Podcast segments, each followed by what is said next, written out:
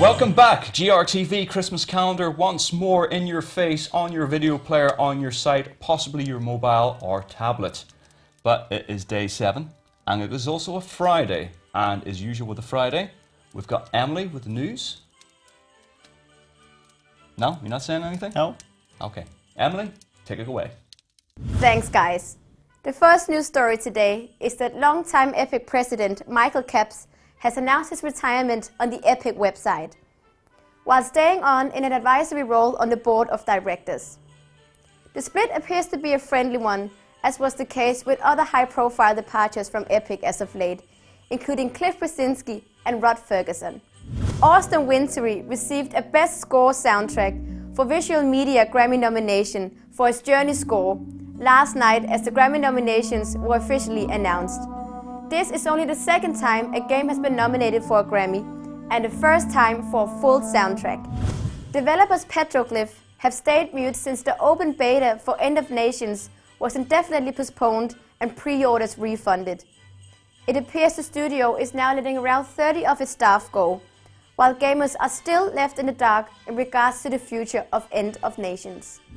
Capcom have revealed fresh DLC for Resident Evil 6 that is set to hit XBLA exclusively on December 19. Three new multiplayer modes, Onslaught, Survivors and Predator, is what's on offer, and you can buy them separately at 320 points or as a bundle for 720 points. This week saw the release of the most recent Skyrim expansion, Dragonborn, on Xbox 360. And finally, there's some good news for owners of Skyrim on PS3 as Bethesda have confirmed that Dragonborn will hit PlayStation 3 early next year. No word on whether PS3 owners will also get their hands on previous DLC packs, Hearthfire and Dawnguard, at some point, but at least now there's a glimmer of hope. Microsoft were hoping to renew the trademark for Rare's old fighting game, Killer Instinct. But it turns out the Killer Instinct trademark now belongs to a cancelled Fox TV show from 2005. Whether this is enough to stop a potential reboot, remake or re-release of the game remains to be seen. That was today's news, uh, and we're moving on to our usual treat of the Indie Darlings and the competition. But before we do, um, we should actually have a bit of background on how we actually shot Indie Darlings. Ben, you've actually done most of them. Can you give us Yeah. a little bit of uh, story behind that? Well, I mean, basically, we uh, we did we do a lot of interviews As all, ar- all around the place, uh, different developers, different events, different things, and well, as we were moving closer and closer to Christmas, we thought we'd ask one question, like ask each developer, like for a indie darling or a game that they felt was underappreciated or whatever. And um, you know, it was interesting because a lot of a lot of developers had a hard time thinking what what was that game called, or Yeah, they had to look it up on their iPads, or they had to go look somewhere and. and but others, they had like 10 games ready to go. They could just boom, rattle boom, them boom, off. boom. Yeah.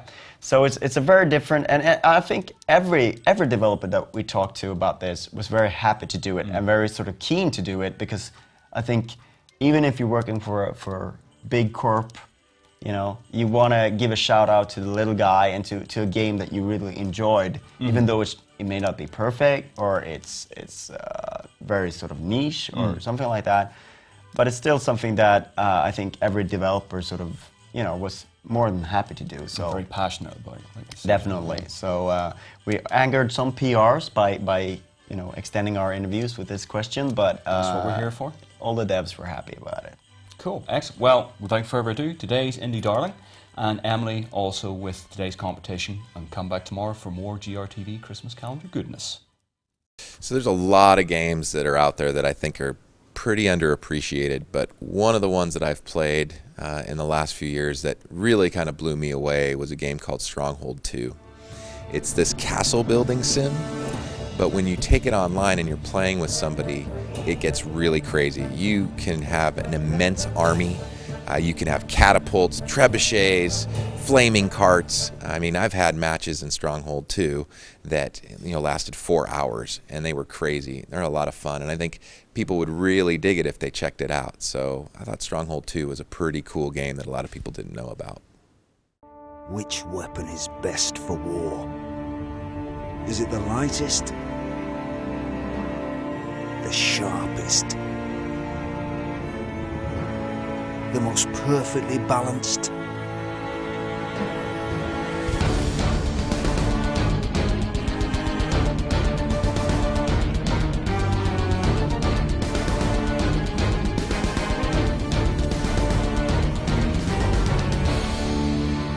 Hi and welcome back. We just watched the trailer for War of the Roses.